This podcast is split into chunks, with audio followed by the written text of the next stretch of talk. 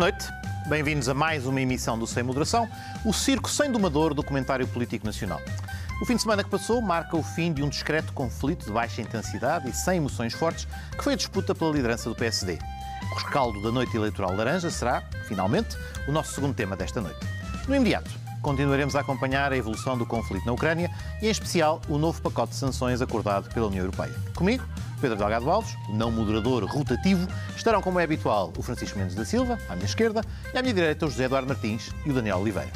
Começamos então por ficar com uma pequena ideia do que é que a Europa decidiu por estes dias.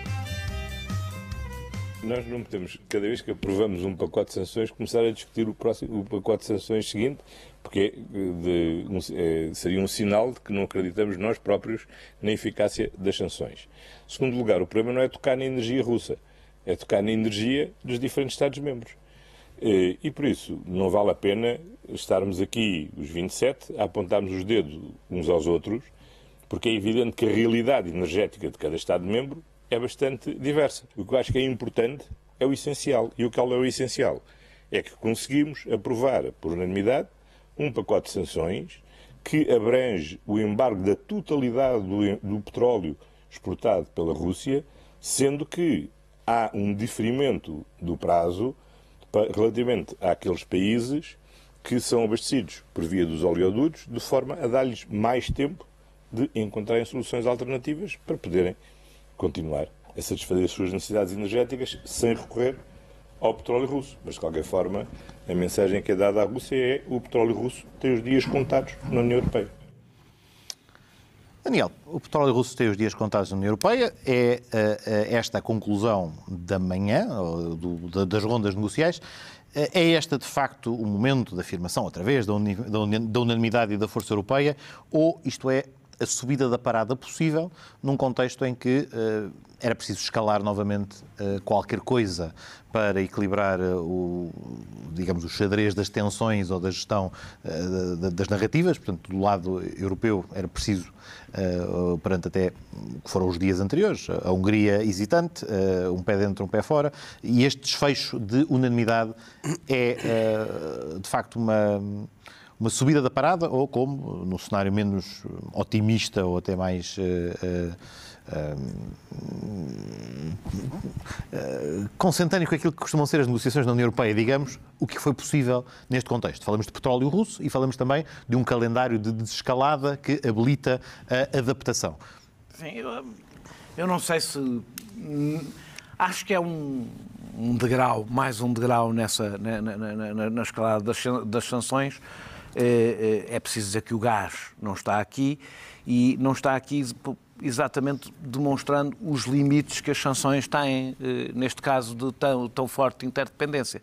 No gás, no petróleo é mais fácil a Rússia encontrar novo comprador e é mais fácil para nós encontrar, para a Europa encontrar novo vendedor. No gás isso é mais complicado por, por razões que até já falámos aqui, de infraestruturas, etc. E por isso é que isto é o petróleo e porque, é o que pode é ser. mais importante e mais hum? barato. Hum? E porque é mais importante e mais, e mais, mais barato. Mais barato. Uh, uh, eu defendi aqui isso, bem se lembram, aliás, tivemos esse debate aqui, uh, que a posição da Alemanha era insustentável. estávamos a falar sobretudo do gás, não tanto do, do, do petróleo.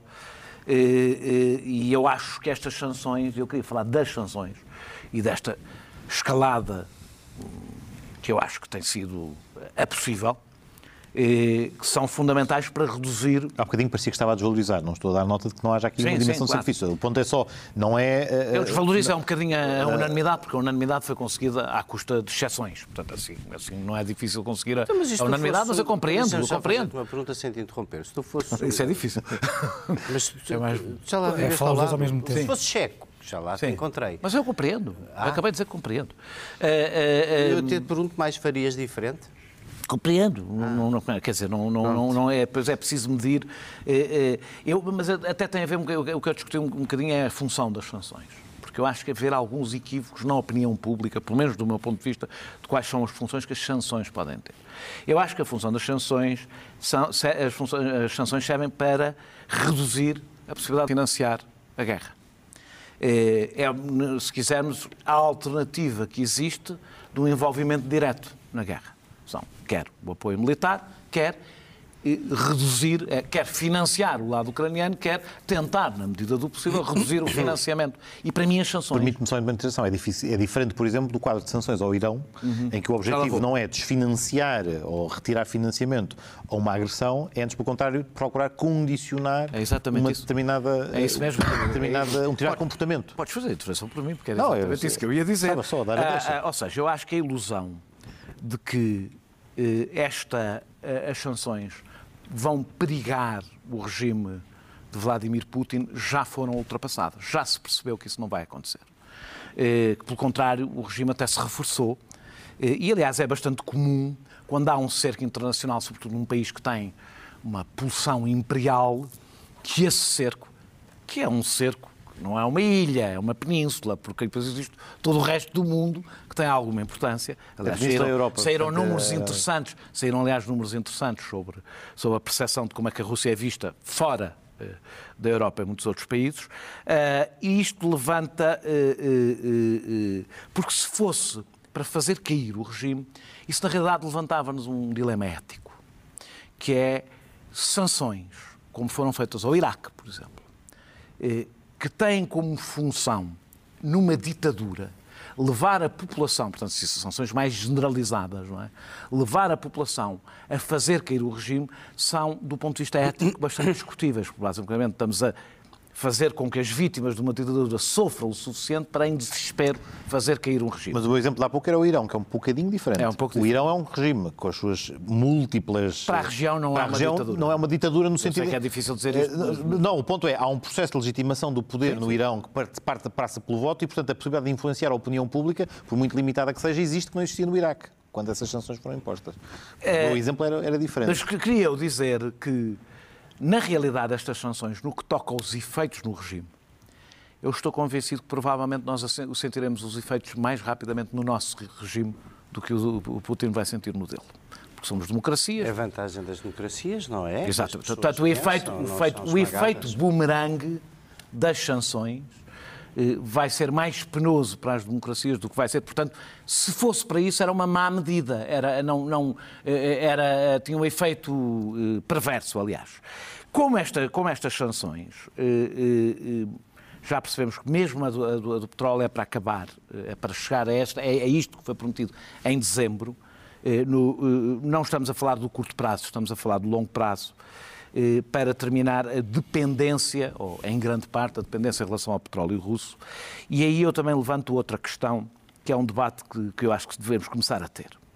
Se isto servir para substituir a dependência por uma dependência, por exemplo, em relação a um país como a Arábia Saudita, eu falarei na segunda parte sobre a Arábia, a Arábia Saudita, que simula, que, que, que promove uma guerra, por exemplo, no Iémen, eu falarei dela na segunda parte.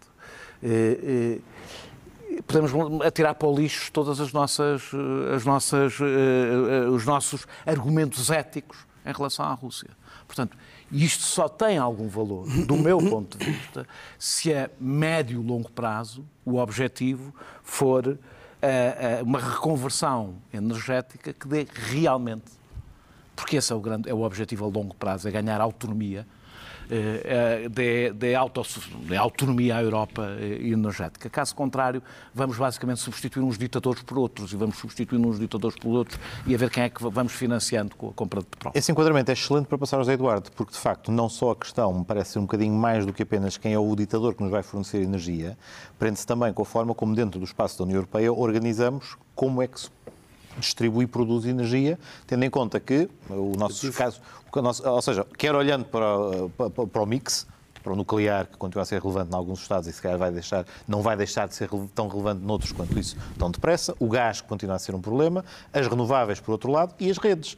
Porque ainda agora que se especula sobre a possibilidade da Península Ibérica poder ser um local de entrada alternativo de gás, esbarra-se muito rapidamente, quer quanto ao gás, mas também já quanto à eletricidade, na sua ligação uh, transpirinaica, portanto, para, uh, para lá do espaço da Península Acho e também... Foi a primeira vez na televisão que foi dito transpirinaico. Transpirinaico? Não terá sido a primeira. Assim, num programa de documentário, acho que sim. Uh, Dita por ele. Antes da...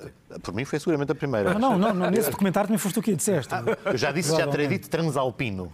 Mas é comum. É comum. Mas pronto, trans, fala das Juventus, e nós estamos a falar dos Balcãs, então eu diria transdalmática. Qualquer equipa italiana. Sem saltar uma qualquer equipa italiana. Sem saltar uma montanha. Isso nos, vamos nos focar neste ponto.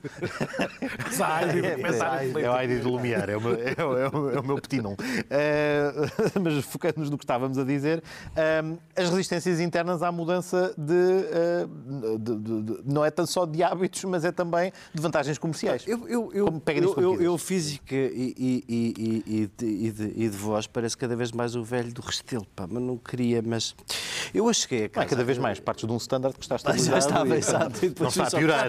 Não há, não há degradação. É... Não, é porque quando tu começaste por dizer, vinha aí o fim do petróleo russo, eu imaginei que nós íamos todos, pá, pura e simplesmente aplaudir, até escusávamos por dizer russo, veio o fim do petróleo já atingimos o pico oil. Tu que vais falar da Arábia Saudita, até podias explicar-nos se eles afinal ainda têm, não têm, o que é que têm, o que é que não têm de petróleo. Ninguém sabe. Ninguém sabe. É assim. Isso é uma coisa, dizer, também não isso é uma coisa, isso é uma coisa que é, é daquelas coisas que nem Deus sabe. Não sabe onde é que guardou as coisas. Não sabe onde é que guardou as coisas. Não sabe Deus, mas sabe a Mossad. Não, não, a Mossad também não sabe. Deve ser das poucas coisas que a Mossad não sabe. Mas o que eh, eh, vamos lá ver. Eu cheguei a casa à tarde e ouvi uma pessoa com a qual não, não concordava muito no passado, quando era uh, uh, mais lírico em relação à possibilidade de nós deixarmos de ter os combustíveis fósseis na presença, na transição para um mundo diferente, dizer uma coisa que é verdade a Europa hoje decidiu, em nome de um ideal, isso digo acrescento eu, mas a Europa hoje decidiu infligir a si própria, dizia o professor Clemente Pedro Nunes, um, um, auto, um choque energético que foi auto-infligido. Isto vai ser um choque energético brutal, no curto prazo. E essa é que é a coisa com a qual é preciso levar em linha de conta para depois medir qual é o efeito político que o Daniel quer extrair deste efeito bumerangue, que eu confesso também me preocupa um bocadinho. Na prática, o que o Dr. Costa ali estava a dizer é que nós daqui a duas semanas estamos a pagar mais 30% na bomba de gasolina. O barril do petróleo já está a 100, depois disto vai subir imediatamente para 120 ou mais. Ora, como nós não deixamos de precisar de petróleo, como se viram as decisões da União Europeia, e se tu fosses húngaro, eu estava-te a provocar, mas se tu estivesse no lugar do Orban, tinhas feito exatamente o mesmo que ele. Se o teu país dependesse em absoluto de uma energia que chega para o lugar do Orban, está bem? Não, não, não, desde logo os húngaros não te colocariam no lugar dizer, do Orban. O que eu te estou a dizer, os húngaros não te colocariam no lugar do Orban, mas tu, se fosses húngaro ou dirigente húngaro, quererias o mesmo. E já agora, sobre a Alemanha, vamos lá ver. Quais eram os países abastecidos por oleoduto e que podiam ter beneficiado da exceção que tu falavas? eram a Alemanha, eram a Polónia e ambos muito maiores consumidores que a República Checa, Caladita e a Eslováquia também, para irem atrás da Hungria e continuarem a beneficiar da exceção, porque verdadeiramente não têm alternativa logo, não podem ser pinpointed, a Alemanha e a Polónia decidiram infligir a si próprias uma chicotada económica violentíssima. É certo que o gás não está nas sanções, mas o petróleo também faz parte do core da produção europeia. E o que a União Europeia, o conjunto de democracias da União Europeia, decidiu suportar esta guerra, na melhor das hipóteses, importando para si própria uma inflação brutal. E num momento em que a guerra comercial é essencialmente, e a guerra económica, uma guerra energívora, nós conseguimos que os blocos que são nossos competidores, onde isto são factos, quer dizer, eu não estou a dizer que fazemos bem ou mal, só estou a elencar um conjunto de factos para nós depois podermos pensar nas coisas todas ao mesmo tempo. Os nossos competidores diretos, China e Índia, começaram a comprar energia mais barata. Ponto. Nós quase que duplicamos o preço da nota. Eles já devem ter Ponto. um terço. Nós somos democracias onde as pessoas se revoltam quando perdem conforto. Ponto. Eles são ditaduras onde as pessoas levam umas chicotadas, acham que estão a perder o conforto. Desculpem a simplicidade, mas isto é isto. E, portanto, isto coloca-nos aqui perante um dilema. Num momento em que a guerra basicamente se transformou numa coisa em que, esmagando tudo o que está à frente, a Rússia avança 2 km por dia para cima dos ucranianos, que basicamente estão a ser massacrados ao ritmo de 2 km por dia. É muito bonito falar da transição energética que vamos fazer, mas o que está a acontecer é um momento para essa transição energética chocante que muita gente antecipava e que por aqui me fico, que é nós, os Estados democráticos, confiamos longamente e, dura, e, e por facilidade não arrepiámos caminho numa dependência energética que estava nos livros todos, nos manuais todos, que se houvesse aquele conflito em que nós não acreditávamos e que acabou por acontecer, nos punha nesta situação. A situação neste momento da nossa coragem em apoiar a Ucrânia, e obviamente não comparemos o sofrimento da inflação com o sofrimento da guerra. Eu saí de casa e estava a ver uma peça sobre duas miúdas cujos noivos foram mortos, a ir buscar gente em raids à linha da frente ferida para os levar para hospitais de campanha. Estão dimensões completamente diferentes. Mas a verdade é que nós temos que nos preparar para uma recessão económica fortíssima para estarmos ao lado dos nossos valores. Francisco, havia alternativa para este dilema ou, de facto, a coerência com os nossos valores, como o José Eduardo referia, tem o preço alto a pagar, que Uhum. pode depois ter riscos à frente quanto à própria sustentabilidade Às vezes e saúde história- das às- Às democracias. vezes na história tem, tem, o, Mas a alternativa preço, seria tem o preço de enviarmos os nossos filhos para a frente de batalha. A forma como nós optámos, a meu ver bem, defender os nossos valores, por intermédio da Ucrânia, é esta. Ah, e nós não estamos a. é- Estas sanções não servem. Eu, eu acho que o o Daniel, o Daniel tem razão quando diz que não servem para deitar abaixo o regime de Putin. Mas eu, também, eu acho que não tem razão quando diz que, foi, que isso foi dito. Eu acho que essa percepção pode ter existido. Existiu no início. Mas não foi dito por ninguém Não, eh, não. com. com, com, com, com, com Na realidade, eu, eu contra mim falo, até, até acho Com eu- capacidade eu de decisão política. Não, não, não tenho a certeza, mas tenho ideia que no início, de alguma forma, também, também achei que essa Ela- possibilidade ela- ela de serve- vez em quando toda a ela gente serve para- um Gaddafi à inexistência de um Gaddafi, não é? Ela, se- as, as estações servem para duas coisas. Em primeiro lugar, para, porque nós fomos confrontados com a nossa total, total falta de autonomia estratégica perante a Rússia, eh, pelo facto de estarmos dependentes de fontes energéticas russas. E, portanto, para conseguirmos combater a Rússia neste mundo que aí vem, temos que não estar dependentes eh, dela. Isto é a primeira coisa. E a segunda é no, no imediato, a segunda, o segundo fator que aqui pesa é que no imediato é a nossa forma, é uma forma indireta, mas é a melhor que temos, de diminuir a força militar russa, porque o- o- os pagamentos diários que nós fazemos à Rússia por causa do petróleo e do gás também servem para eh, matar ucranianos e para conquistar território eh, ucraniano. Essa também é uma, uma verdade eh, insufismável. E os aumentos Sobre- preço até ajuda mais do que auxiliava antes de 24 de fevereiro. Exatamente. Sobre o, exatamente. Sobre o dilema, eh, nós estamos, obviamente, perante duas opções, uma opção, duas soluções péssimas, que não fomos nós, Ocidente, que as colocou em cima da mesa, eh, foi a Rússia pela sua eh, invasão da Ucrânia, e que são as seguintes. A primeira é tentar acabar com a guerra rapidamente, isso faz desistindo de apoiar a resistência ucraniana, ou porque deixamos de apoiar eh, a Ucrânia através de armas, ou porque deixamos, eh, ou porque deixamos de sancionar a Rússia, ou porque forçamos um, eh, um, um acordo de paz ou de cessar-fogo que neste momento, se for neste momento, é claramente eh, eh, eh, prejudicial para a Ucrânia Tens e leva tens pôr a possibilidade de mais à frente ser ainda mais prejudicial. Estou só a dizer que tens de pôr essa possibilidade. Está bem, claro. Ahm, e isso levaria, neste momento, à, instituição de uma ordem, à institucionalização de uma ordem mundial determinada pela capacidade de chantagem ah, da Rússia. A segunda opção é ajudar, como estamos a ajudar ah, neste modelo, pode ser mais, pode ser menos, a Ucrânia, ajudando-a militarmente, ajudando através de sanções, ah, e também, obviamente, esta é, que- esta é a minha opção, que hum, eh, é, tem que ser sempre acompanhada por isto. Eu não sou eu que, não, não sei que medidas de compensação podem ser eh, feitas, não tenho nenhum, não tenho nenhum mapa da mina eh, pormenorizado, mas é óbvio que nós temos que exigir aos nossos líderes políticos, porque eles estão lá para isso e estão também para estes momentos de emergência, políticas pragmáticas eh, de emergência, pelo tempo que for necessário para atenuar o impacto. Isto implica so- solidariedade social para atacar as dificuldades eh, dos mais frágeis, implica solidariedade ah, ah, europeia. ahm, e, e implica, quando eu digo pragmatismo, acaba, acabo esta, esta primeira intervenção por responder também a uma coisa do Daniel.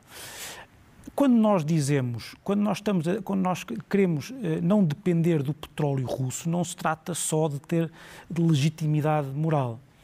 Uh, Trata-se também, ou seja, o nosso, eu, quando tu estavas a falar da Arábia Saudita, tu estavas a dizer. Já explico, já explico porque é que fala da Arábia Saudita. Tu estavas a dizer, nós não podemos ir agora depender da, da Arábia Saudita, senão aquela nossa legitimidade moral para criticarmos a Rússia e para defendermos moral, a Ucrânia. É prática. Nós estamos a financiar claro, também algumas coisas. Claro, claro que sim. Mas o que eu estou já dizer. financiávamos terrorismo O que eu estou a dizer de é- inspiração wahhabista. O que estou a dizer é, neste momento, a ameaça que um país como a Arábia Saudita impõe aos nossos valores, ou seja, Não aos nossos valores, nossos, é nós. aos É nossos sistemas políticos, É nós. não é o mesmo que a Rússia. E, portanto, ah, neste momento Neste não momento é. não é. Neste É momento não é. para Neste- nós. Neste momento para eu não, eu, não, eu não estou a defender que nós passemos a, de- a depender eternamente da Arábia Olha, Saudita. até houver há, momentos- há seis meses até podíamos ter dito o contrário. Ó Daniel, ó Daniel, que não devíamos comprar nada à Arábia Saudita e tudo à Rússia. Tinha melhorado alguma coisa. Daniel, Com aquilo, certeza. aquilo- Ah, bom. aquilo que tu podes, não é- tu não podes é esse, é qualificar como deste. cinismo, eu posso qualificar como pragmatismo. Eu, por exemplo, sou a favor de, se for necessário, para combater esta ameaça presente da Rússia, fazer acordos, por exemplo, com o regime da Venezuela, que eu entenda que devam ser que eu entendo que devem ser transitórios, eu sou a favor. O mundo é como é, o mundo é como é. Por isso é que não E é a bom. Venezuela não por isso é é que não é bom resumirmos esta guerra apenas a imperativos morais, porque senão depois não, metemos não, permanentemente não, não. em Há imperativos morais, Eu mas acho há que há. formas. Não podemos mas há formas. Sim, É isso que eu claro. a única maneira, há- a há- única há- prioridade, a única e há maneira de- prioridades, e há- hierarquias e há táticas e há tática. que são mais adequadas ao É quero imperativo moral para cumprir o imperativo moral. É disso que eu quero Daniel, falar a partir da, crise alimentar. Eu penso que era isso que quis abordar a crise alimentar. Para além deste, do, do contexto que já temos, torna-se cada vez mais evidente, havia dúvidas, discutimos isso até num dos primeiros programas depois da invasão, qual era o impacto que É haveria na produção agrícola, tendo em conta que a Ucrânia e a Rússia, mas em especial a Ucrânia, é um dos maiores produtores e um dos maiores exportadores do mundo. Obviamente isto não afeta todos os países da mesma também. forma, mas o desaparecimento, mas o caso da Rússia é que de facto não tem os portos todos fechados nem sem sair um, um- grama. No caso da Mas Ucrânia... tem sanções. Claro, mas, mas consegue vender para vários países onde os problemas podem colocar. Mas eh, deixa-me só aqui enquadrar eh, ao Daniel rapidamente. Isto tem um impacto, ou seja, por, mesmo, por muito que isto não signifique o desaparecimento dos fornecedores dos países europeus ocidentais, por exemplo, vai encarecer o custo dos cereais, porque há uma deslocação da- das cadeias de compra, portanto, dos países europeus vai alimentar a inflação que já está a crescer. E por, por um lado alimentar a inflação e por outro lado também nos países que são mais dependentes e que não têm o problema da inflação, terão um outro problema que é a impossibilidade de aceder aos cereais e têm um problema potencial de fome. Num caso e no outro, isto gera instabilidade, porque já vai gerar descontentamento e vai pôr em causa, num dos casos, regimes democráticos, no outro, de A regimes.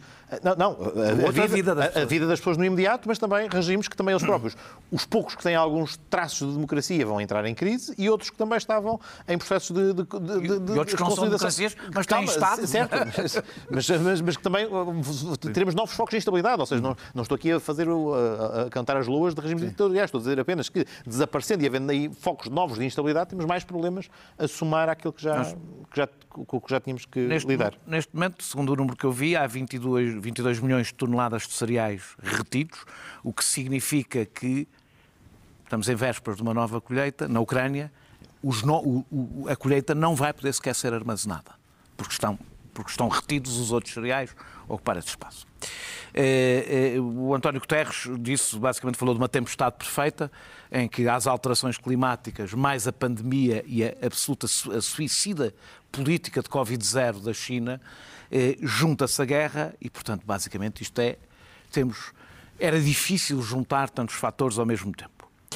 Eh, eh, no- segundo os números que eu vi, há um risco, com todos esses fatores que tu disseste, aumento do preço, etc., de um quinto da humanidade eh, eh, chegar à fome, não é? Se- Sentir carências, fortes carências alimentares. E isto, para além de tudo o que tu disseste, vai levar também, já só para falar neste bocadinho de nós, porque não é de nós da Europa que eu quero falar, vai levar, a, a correntes migratórias fortíssimas e, portanto, imaginem o que é que é a Europa com inflação, recessão e uma nova crise migratória, eh, tudo junto. Para além da crise de refugiados que já está. Para, para dos Direta- refugiados, mas eh, juntar-lhe outra, Juntar-lhe outra. com a qual a Europa, em geral, aliás, vive pior. Bem, isto é- somos nós, isto somos nós. Neste momento, neste, neste momento, o Vladimir Putin eh, eh, está a bloquear os cereais e utilizando o seu cinismo, eh, dizendo que está disponível para exportar se se deixar cair as sanções. É evidente qual é o julgamento moral de quem usa a fome como arma de guerra. Agora, é expectável. Era expectável, do ponto de vista estritamente do que é que podíamos ou não podíamos prever, prevíamos. Aliás, não é por acaso, não foi só por haver uma instabilidade na região. Expectável só na rima é que vai com aceitável. Não, Não, é? também, mas uma coisa não tem nada a ver. Nós sabíamos, sabemos com o que é que lidamos. Eu, eu também eu sei o que é que acho sobre a utilização de armamento nuclear e, e já falámos aqui várias vezes desse risco. E, o julgamento moral não substitui a análise política, é importante ter as duas. Eu, como é óbvio, acho que não se deve ceder ao atacante, até porque não sabemos, depois de ceder, para já não sabemos o que é que a Rússia quer. Para nós ainda não é claro sequer o que é que a Rússia quer. Eu- há muita gente cheia de certezas do que é que a Rússia quer. a Rússia Eu não, é tenho. que- não, acho que para o próprio Ah, regime russo- para o próprio Vladimir próprios não têm essa não ser certeza. evidente neste e, não, e não sabemos, portanto, como não sabemos o que queremos, ninguém sabe. como não sabemos, não, eu sei, como, como não sabe, como não sabemos, também não sabemos uh, onde é que parará, não é? Eh, eh, agora, esta correção moral da nossa posição levanta-nos um dilema que é diferente daquilo que dissemos até na, na primeira parte. É que as vítimas da fome são países pobres. da fome. As vítimas da fome, das que serão as principais vítimas da fome, são países pobres. Muitos deles vivem guerras para as quais nós sempre nos estivemos nas tintas. Eh, Quando eu falava da Arábia Saudita, eh, o Irão também, mas a Arábia Saudita, que alimenta uma guerra no Iémen que matou 233 mil pessoas, dos quais 10 mil crianças. Eh, Como é que a gente vai dizer aos iemenitas para terem mais uma dose ainda suplementar de fome em nome da nossa segurança e dos nossos valores quando nós nos estivermos sempre nas tintas para a segurança, para a segurança deles. Ou seja, qual é o imperativo moral que nos diz que nós podemos, de alguma forma, dizer que os outros têm que fazer sacrifícios que nós nunca estivemos dispostos a fazer por eles, nem um décimo. Nenhuns, aliás. Eh, Com isto, eu não concluo, nem, como se percebeu da minha primeira intervenção, que devemos pôr fim às sanções, nem que devemos ceder à chantagem, nem discuto por um segundo que seja o direito inalienável dos ucranianos resistirem e terem apoio nessa, nessa resistência a um invasor. Eh, eh, eh, a única minha questão, quando eu levanto isto, é que eu sinto, num discurso instalado, uma irredutibilidade moral que é incompatível com a dimensão desta guerra. E com todas as suas repercussões que vão para lá daquilo que falámos na primeira parte, que são as nossas. Nós sofremos as consequências de lutar pelos nossos valores. Não, aqui estamos a falar de outros sofrerem as consequências por valores que nós nunca lutámos quando estiveram eles e quando estão eles em causa. E nem sequer abrimos as fronteiras para receber refugiados, nem apoiámos, nem fizemos sanções à, Arábia Saudita, por exemplo, no caso do Iémen, que é uma, uma guerra de uma dimensão que se as pessoas vissem diariamente na televisão ficariam arrepiadas. O problema é que estas vítimas são vítimas que não aparecem na televisão. E a única coisa que eu quero dizer com isto é que há uma preocupação que eu tenho num discurso, agora não estou a falar de nada de prático, do que é que os ucranianos fazem ou não fazem, eh, não é este, já se percebeu, ninguém quer negociar nesta altura, portanto, não é isso que me preocupa, e preocupa-me que se instale um discurso em que se ache que não vai haver cedências. Vai haver cedências. E quanto mais não seja, vai haver cedências por imperativo moral, não é só por razões pragmáticas por imperativos morais. Porque, de facto, a partir do momento que estiver em causa não apenas as democracias europeias, não apenas a inflação, mas a vida de milhões de pessoas por esse planeta fora, nós vamos mesmo estar perante um dilema moral que é bom não fecharmos todas as portas, com o risco de ficarmos nós próprios numa situação impossível. É só isto que eu defendo, independentemente de considerar que é evidente para já que a, Rússia, neste momento, a própria Rússia neste momento não quer negociar e, portanto, eu não defendo, como já disse várias vezes, eh, a paz do ocupante, ou seja, que se baixa as armas e, e... Agora, tem que haver uma abertura no discurso político, no debate político, para perceber que vai haver cedências, muito provavelmente. Agora temos aqui mais uma eh, mais um espelho da assimetria na análise deste conflito, ou, ou seja, o Daniel dá-lhe uma escala um bocadinho mais eh, abrangente do que o nosso quintal, que é de onde normalmente nós olhamos para ele, o quintal europeu eh, atlântico, de facto, quando falávamos, não, não foi hoje o caso, mas quando falamos normalmente das sanções, esquecemos que há todo um resto do mundo que não está a sancionar a Rússia Mas nós e passamos que a vida, a eficácia. Nós passamos a vida a esquecer-nos num Do resto, de direitos claro. humanos do resto do mundo. Mas o ponto Só aqui é- circunstância. As pessoas que vão estar Mas na este fome eu- são pessoas que já estão na fome. Deixa-me só enquadrar a pergunta. São pessoas que normalmente já estão no borderline da fome. É, mas deixa-me só encontrar a pergunta, que é, que é de facto esta. Nós, no fundo, é mais um conjunto de cheques, eh, de, ah, ah, de cheques não, de faturas que estão a chegar por não termos cuidado da autossuficiência energética, por não termos cuidado da autossuficiência alimentar, por não termos cuidado de ter, eh, Não, no eu- fundo, eu isso- eu isso- equilíbrio Isso na por acaso eu não acho. do Porque eu comércio internacional, acho- do, do acho que- abastecimento e por fora. Está bem. Isso é imaginar. E, portanto, chegas a uma situação limite e pagas as faturas todas de uma vez e não tens como te adaptar porque não tens tempo para planos B. Mas vamos lá ver. Então, mas na emergência alimentar, qual seria a solução? Bom, não- eu começo por não vos perceber. Eu só Se fiz uma pergunta. Pois, Statement mas- Daniel. Mas, quer dizer, mas, mas claro, então, não há nada para então, não perceber então acho, acho melhor deixarmos o PSD para outro dia. Não, não, não. Porque isto é. Crias. Querias, não aproveites, não, Então não, me interrompas, aproveites. faz favor, que já falaste. Deixa-me lá, porque isto é mesmo muito sério.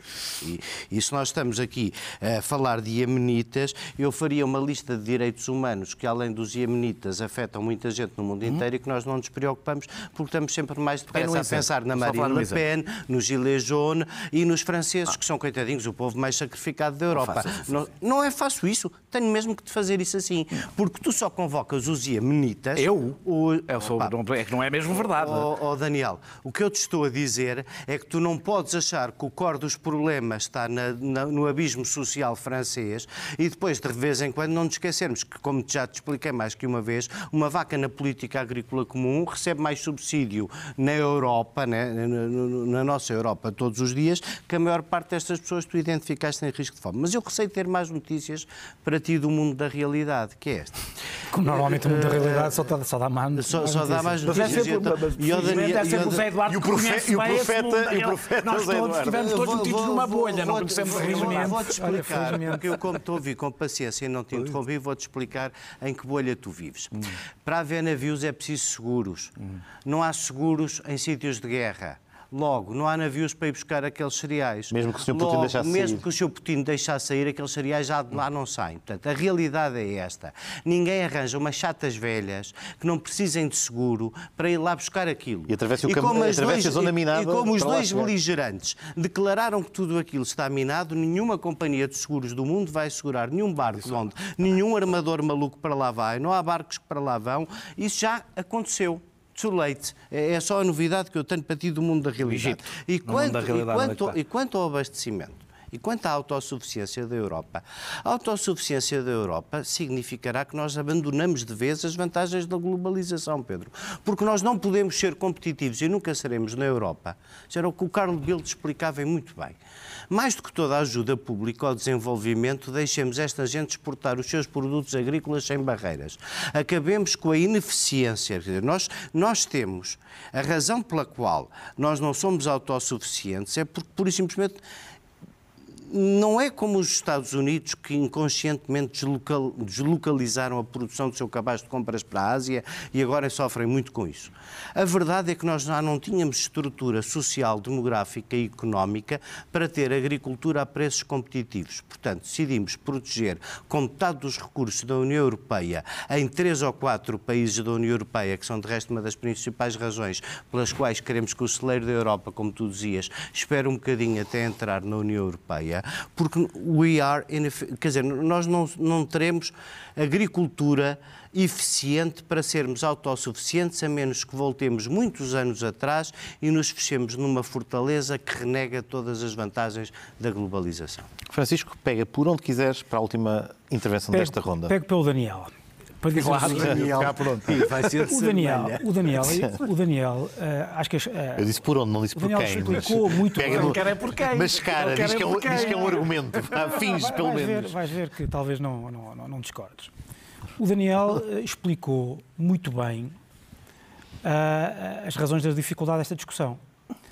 Primeiro, porque expôs o dilema moral. Em segundo lugar, porque mostrou que é impossível neste momento, eh, Fugir. fugir dar, um, dar um, uma solução ao, ao dilema moral. Porque o próprio Por isso é Daniel... que eu insisti para dizer. Por isso é que, por isso é que tem a Daniel, ver tu com os é só- termos em que vamos repara, fazendo o debate. É só isto que tu, acabaste de dizer, é só isto que eu defendo. Mas aquilo que tu defendeste foi só a exposição do dilema moral. É, Tínhamos noção do dilema moral. Nas várias escolhas que vamos fazendo. Onde tu erras, Sim. onde tu erras, é quando tu dizes que, estás, que notas muitas vezes alguma irredutibilidade. Ah. Mas tu confundes essa aquilo que te parece irredutibilidade não é mais do que as pessoas terem noção da consequência seguinte do dilema moral ou de, de um- de um dos lados do dilema moral. Porque neste momento, imagina que, imagina que neste momento nós decidíamos ceder à Rússia fazer cedências para, por causa do, do- do- por causa do, do- do transporte dos cereais. Neste momento, nós estamos perante a noção exata do que é que significa a chantagem russa com o controle daquele território do sul e dos portos. Neste momento, uma cedência seria é a Rússia a institucionalizar que a Rússia ficaria com o controle. Dona E, portanto, que esta chantagem que está a fazer dela. agora ficava para o futuro com o controle absoluto o termo- de, de- de- de usar a fome. Deixa-me deixa terminar. Ouviste o termo verbal que eu utilizei? Diz. Disse, haverá. Muito bem. muito eu não estou a dizer Muito bem. tem que haver Claro, cedências agora. Claro, mas- haverá cedências. Mas aí, eu, mas aí então eu, eu concluo já. Porque neste momento. não tem que ser, é, obviamente, dados do aquilo que, não- aquilo, que aquilo- é aquilo que nos está a assustar agora, se houvesse cedências neste momento, deixava de nos assustar por uma simples razão. Ia ser um novo normal. A Rússia podia fazer o que quisesse no futuro com chantagem com base na fome no mundo. E por isso é que eu defendo, como disse na primeira parte, que se continua a lutar contra a Rússia, de preferência para vencer a guerra, para expulsar a Rússia da Ucrânia, se não for possível, para chegar a guerra a um ponto em que a Rússia não tenha o poder que tem agora e que Vladimir Putin se senta a uma mesa com a noção exata de que muito pouco daquilo que queria no início o conseguirá ter. Porque só assim é que nós conseguimos ter um cessar-fogo, uma paz podre, sem Vladimir Putin ter a capacidade de chantagem e determinar uma ordem mundial exatamente contrária àquela que nós sempre quisemos nos últimos 70 anos, como tem agora. Posso, posso dizer uma frase? É uma frase. É pá, não, não, de- de- deixa-me só.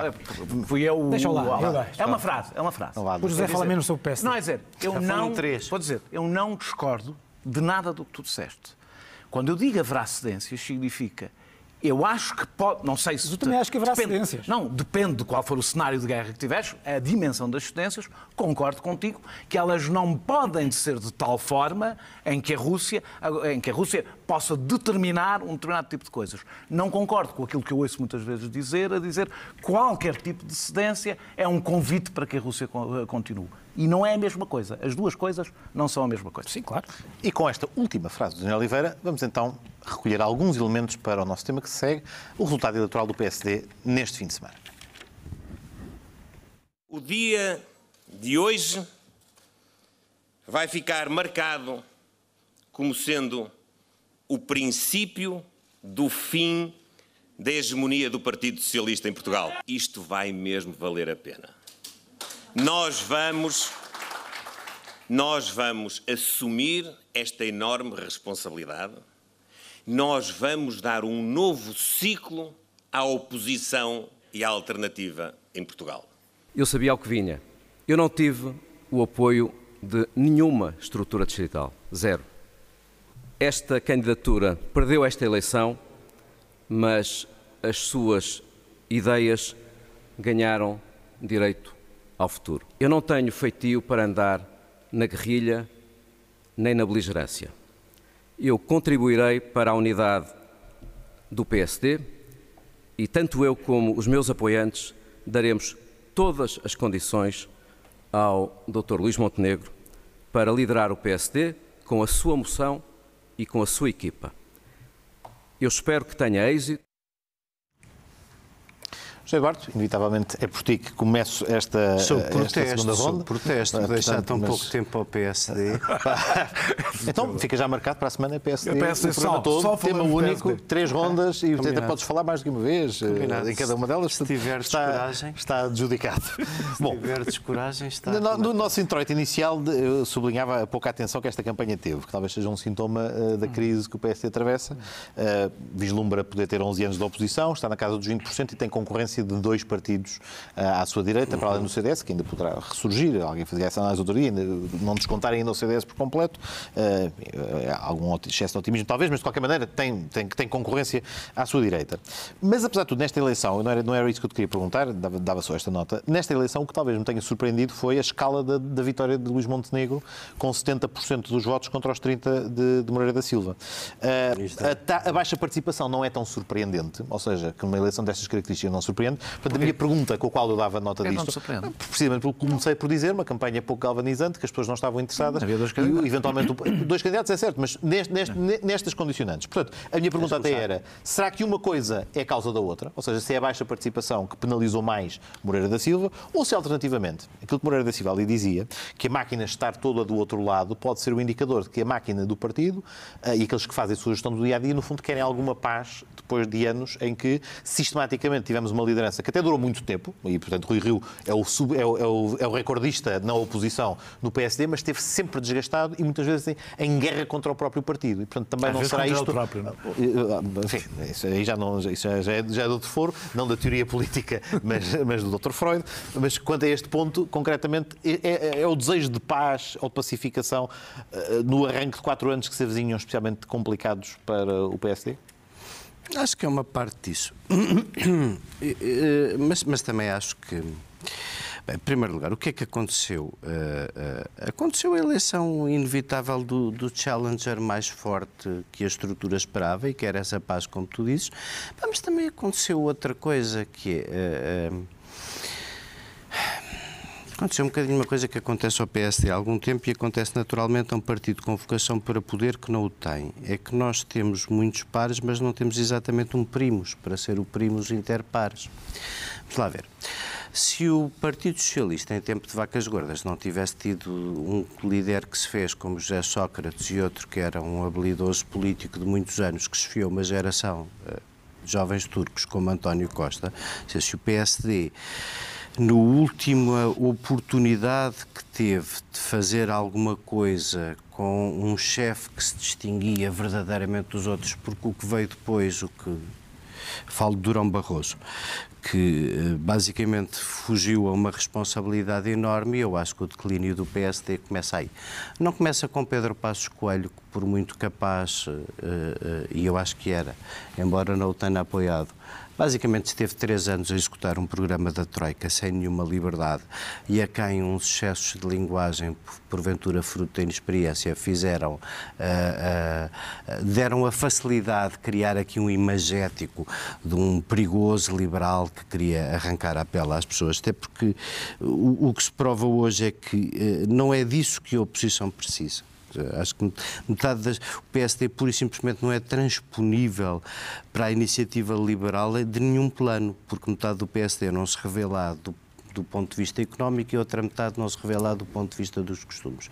O que é o melhor sinal para o PSD, que é o sinal de que tem que continuar, a menos que isto se queira transformar num pântano mexicano, em que o poder se discute apenas dentro de um partido, com tudo o que isso faz às democracias. O PSD é o único espaço, e é diferente do CDS por uma razão muito simples. Tu não organizas oposição sem teres um mínimo de base territorial, e embora o PSD esteja em dificuldades com boa parte da sua base territorial barra relação com as autarquias a esboroar-se, ainda tem aí uma rede que mais nenhum outro partido tem e, portanto, ainda tem aí um lastro de construção que mais nenhum outro partido tem. E, curiosamente, nas últimas por autárquicas, outro... por exemplo, cresceu num distrito onde não tinha força, que era em Évora. O PSD hoje tem quatro câmaras no distrito de Évora, que mostra que não é sempre, eh, digamos, os, os desfechos tremendistas e tem, e tem, não e são necessariamente agora. E tem agora um tempo para respirar sem eleições. Bom, eu também acho que a razão do desnível eleitoral também não é alheia ao adversário. Isto não, não, há primos interpares, mas os pares não são todos iguais. Não são todos, primos, são todos primos. Com, to, com, todos os, com todo o respeito. É, primos, o PS é que os pares são todos primos. Irmãos e todos e cunhados. um, eu, eu, sem, sem, piada, sem, querer, sem, sem, querer, ser cruel, mas o, o, problema do Jorge Moreira da Silva não é que ele não tem feito para a beligerância, como estava ali a dizer, é que ele é um, um excelente quadro do PSD, seja em que circunstância for, mas não tem nenhum carisma de líder. E isso foi o que o PSD percebeu. O PSD percebeu que, tendo dois, um líder fora do Parlamento, não podia eleger um que não tinha carisma. E depois houve outra coisa que se percebeu neste tempo de campanha é que a alardeada diferença de currículo ou de experiência ou de mundo evidência não é assim tão grande entre os dois candidatos e eu também não fiquei assim com memória de quais eram as ideias fantasticamente diferentes do Jorge Moreira da Silva. Portanto, não me sinto muito prejudicado por não ter havido aquele debate. Deixa-me ainda dizer aqui mais, mais uma coisinha ou duas. Acho que, apesar de tudo, esta ideia de que o Luís Montenegro pode estar muito a prazo, eu não faço sobre isso nenhum prognóstico antes do fim do jogo. O futuro do Luís Montenegro decide-se muito em 2024, quando houver eleições europeias, porque se é verdade que o aparelho quer paz, como tu disseste, também não é menos verdade que o aparelho quer pão. E, portanto, quando chegarem as eleições europeias. Povo e liberdade. Penso que estás a cantar o hino. Povo, estou. ah, paz, pão. É, é um hino lindo. E também precisam de povo já agora. E, portanto, Falta o vamos, vamos lá ver. Uh, uh, ele tem dois anos até às europeias para demonstrar mais preparação que aquela dos artigos do Expresso e melhores companhias que algumas em que andou. Tem tempo para encontrar um bom candidato se passar o teste das europeias, justamente por esta circunstância de haver muitos challengers, mas nenhum que se destaque, o Luís Montenegro tem basicamente um cabo das tormentas para ultrapassar, que é as eleições europeias. Se ele sair bem nas eleições europeias, será o candidato do PSD a primeiro-ministro. E não menosprezem o efeito uh, que o Dr. Rio Rio tanto procurou, o de que o PS um dia mais tarde ou mais cedo perderia eleições. Pegando nesta ideia de que uh, Montenegro disse a certa altura que quer federar todo o espaço não socialista, o que não traduz necessariamente uma ideia galvanizadora, mas traduz uma ideia para fazer oposição. Pode ser algo que seja um remédio de curto prazo, até para a autoestima do partido conseguir ter uma, uma oposição mais, mais robusta, mas será uma narrativa que consegue reconquistar eleitores, especialmente aqueles que está a disputar com as novas formações, que por serem, precisamente por serem novas, têm menos vícios, algumas até têm mais vícios, mas uh, têm, têm uma frescura de, por ter entrado no sistema de, de, de, de, cara lavada e com, enfim, com, com protagonistas novos, para ir captar esse eleitorado que está a escapar para aí, é este o discurso? Não, ninguém quer saber dessa coisa do espaço não socialista, ninguém sabe o que é que é. Parece um, parece um uma espécie de discoteca ou qual é o espaço. O espaço não socialista que nunca te metas num negócio da noite. Isso é o pior, isso é o pior nome. Isto é o gajo que fecha o palco Beats. A sério, por favor. É para a malta da JP. É para a malta da JP. Gajo que fecha o palco Beats, fecha o palco desse eletrónico nos festivais. Deve ser o privado da discoteca onde vão e é o espaço não socialista. É verdade que o PSD tem base territorial. O problema do PSD é que não tem propósito. Mas tenho uma, uma novidade para ti, o PS também não tem. Uh, o, o, a crise do PSD. Tem a maioria absoluta. Não, sim, sim. Não, sim, sim. Alguém tem, alguém tem que lá estar. A eleição já sempre alguém. Claro, claro. O problema, uh, e posso, então posso dizer esta, esta coisa desta, desta, desta forma: o PS tem maioria absoluta, não tem propósito. Eu acho que há um sintoma. O PSD é, um, é só um sintoma de um problema mais grave da, da, da, da política portuguesa eh, que de certa forma resulta de, um, de, uma coisa boa, que é a normalização democrática. Quando se diz que o PSD precisa de um líder com carisma, convém lembrar que o carisma não resulta só das características pessoais das pessoas, resulta da circunstância. E claro. a verdade é que uma pessoa como Sá Carneiro tinha, e, e, e o carisma resulta da clareza estratégica, que resulta das, que resulta das, que resulta das, das circunstâncias. Quando tu tinhas, Portugal teve a seguir a, a, antes da democracia, criar a democracia, depois da democracia, a entrada na Europa, a modernização do país, havia um, uma vitalidade natural no regime que levava a que, a clareza, que houvesse essa clareza estratégica. E as pessoas tinham, por causa dessa, desse, uh, uh, uh, desses objetivos comuns, para, para os quais havia caminhos diferentes, Uh, havia as pessoas aproximavam-se mais da política. Uh, o, o, nós falamos muito, nós fomos ver as, as, os, os flic-flacs táticos de pessoas como Sá Carneiro ou, ou, ou, ou Mário Soares hoje ficávamos, se calhar as pessoas hoje morriam politicamente. Até o Álvaro Cunhal. Até, morriam politicamente. Porquê é que não morriam politicamente? Porque as pessoas percebiam que quando Sá Carneiro, eh, de uma semana para a outra, mudava de querer fazer uma coligação com Soares para fazer AD, sabia que era sempre ao mesmo objetivo. Tentar Consolidar a democracia. consolidar a democracia e... E vice-versa. Não, não, não, não é só isso. quando faz uma coligação com o CDS... Sim, claro. E acabar, com, no caso de Sacaneiro, acabar com a tutela militar do regime, etc. Aí todos, a certa A altura. partir daí, quer dizer, há, muito, há, há 20 e tal anos que Portugal não tem esse objetivo comum, que todas as instituições políticas, todos os países, todos os partidos precisam de ter. Qual é que é o objetivo? Para onde é que nós estamos a ir? Para onde é que nós estamos a ir? Passos foi um, Passos foi um caso eh, excepcional por causa do problema da Troika. Quer dizer, havia, esse, havia a clar- a clareza estratégica te importa, estava lá. Ao contrário do que vocês pensam, a geringonça também. Apenas no período da geringonça. Tinham um objetivo. Claro, e depois disso, porque é que entrou em claro, decadência? claro, deixou é de ter, exatamente por isso. E portanto, hoje em dia, e eu acho que é daqui que resulta, para não me querer alongar muito mais, é daqui que resultam todos os problemas que o. PS também tem. O problema é que o PS está no governo, e- mas o PS não tem uma ideia para o país. Quando, quando o Luís Montenegro ou qualquer um, qualquer líder do PST não tem um programa político, resulta daqui porque nós não sabemos para onde vamos, nós enquanto comunidade. Quando não se distingue do PS, é porque quando não há objetivos, nós não sabemos quais são as fraturas políticas.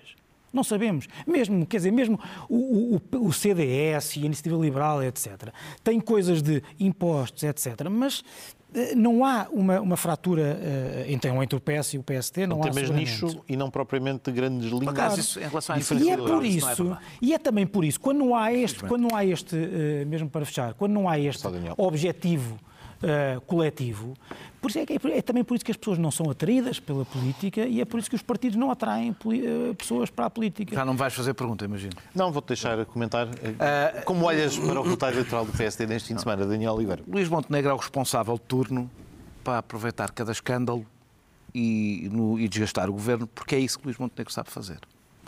Eh, o PSD mostrou nestas eleições, independentemente de, de- de- de escolher um ou outro, que não tem ambição de construir uma alternativa. E se é para fazer a oposição violenta, tenho uma novidade. Coutinho Figueiredo faz melhor e está na Assembleia da República. É uma vantagem que ele tem em relação ao Luís Montenegro. Eh, o Luís Montenegro não foi a debates, porque, ao contrário de Moreira da Silva, e não concordo contigo, não tem nada para dizer. E por isso tratou daquilo que ele sabe fazer e sempre soube fazer, que é cacicagem, foi aquilo que andou a fazer nos últimos rápidos, que tem 4 Eu não- minutos. Eu não te vou três interromper, eu minutos. só estou a dizer, imagina um debate desses dois e diz-me lá António se achas mesmo que Não, o tá. Montenegro não tinha condições de Não, ganhar. acho que era preferível para ele, é preferível fazer aquilo que ele sabia que era ganhador, que é fazer, aliás, aquilo que fez, que fez até na candidatura entre, entre Paulo Rangel e, e Rui Rio, que arranjou maneira de garantir que o Paulo Rangel não era o assessor do Rui Rio, porque queria ser ele. Pronto. óbvio. Ah, ah, Luís Montenegro, repete.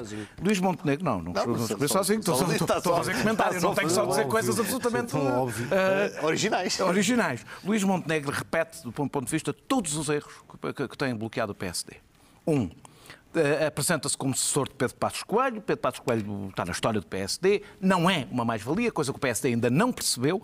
Eh, eh, eh, eh, eh, está ligado. eh, Não interessa agora. Eu não, quero discutir, eu não quero discutir as razões, mas está ligado a, a um desgaste do PSD em setores que eram fundamentais para o PSD. O PS superou José Sócrates, o PSD ainda não superou Pedro Passos Coelho. Ah, eu não estou a falar de questões morais, não superou, está preso, está preso na sua história. Isso é extraordinário. Não, não, É não, extraordinário lá, é não é país- pá, tenho, do- tenho dois minutos é para falar. já apagou O Sócrates o ainda Pepe- tem raiva Tá Passos bem, pronto, já disseste, já Mas a disseste a superação palavra de Rui. Rio, a Já Rui Rio era a superação de Passos Coelho. Agora tenho mesmo só um minuto e meio, Tá portanto deixa-me lá acabar. Eh, eh, Estou a testar o não, encerrou, não encerrou o assunto do Chega, que foi aquele que tramou o Rui Rio, está a fazer exatamente como teve, a repetir todos os erros do Rui Rio. Eh, Eles no PSD continuam convencidos que Chega e Bloco e PCP são a mesma coisa. Serão para muitos eleitores que o PSD já tem. Para os eleitores que votaram no, Partido Socialista depois da geringonça e não quiseram votar Rui Rio porque não queriam alianças com André Ventura, não são a mesma Depois da coisa. posição E do o PSD ainda não per- percebeu. perante a guerra, não sei se é até- não sei se agora- Não é, não é a mesma coisa e até posso, depois posso explicar porquê. Depois, é a conversa do espaço do PSD não socialista, pode não ter importância nenhuma do ponto de vista, além de mostrar a enorme confusão ideológica de um Partido Social-Democrata que diz que agrega todos, agrega o movimento, o, o- o espaço não socialista, o que diz a balbúrdia ideológica que é o PSD, que tem ler uns livros, pelo menos, eh, eh, eh, e, e esta fórmula, juntar a extrema-direita nesse espaço, é claro que o PSD eh, eh, se posiciona ideologicamente apenas como o partido contra o Partido Socialista. O PSD mantém-se numa posição de minoridade política em relação ao Partido Socialista, que é antiga. Eh, por fim, nem, nem a conversa da bancarrota, a conversa da bancarrota ver no momento em que o PSD faz a oposição a dizer que o governo está a fazer, está a fazer uma política de austeridade. Não bate a bota com a perdigota, mas sobretudo percebe-se que a estratégia Luís Montenegro é a estratégia que deixou o PSD bloqueado nos últimos seis anos, que é a estratégia, é a estratégia do diabo. Vem aí o diabo e ficam à espera que o diabo venha e isto é uma, é uma estratégia que paralisa um partido, porque fica totalmente dependente das coisas correrem mal. E o pior é que o país sente quando um partido tem a estratégia do, do, diabo, o país sente que eles estão sentados à espera que as coisas corram mal. Daniel, vocês que ficaram bloqueados na conversa do passo e do diabo, não. etc. Já? Bom, bloqueados ou não, por aqui ficamos esta semana. Regressamos para mais temas e mais debate na próxima semana, mas até lá podem ouvir este programa às vezes que quiserem e, de, enfim, nos locais que quiserem através do nosso podcast. Esta semana, com a vantagem de todos os vídeos que passámos estão em língua portuguesa e, portanto, não obriga ninguém a fazer um curso rápido de russo para poder descodificar-nos. Até para a semana.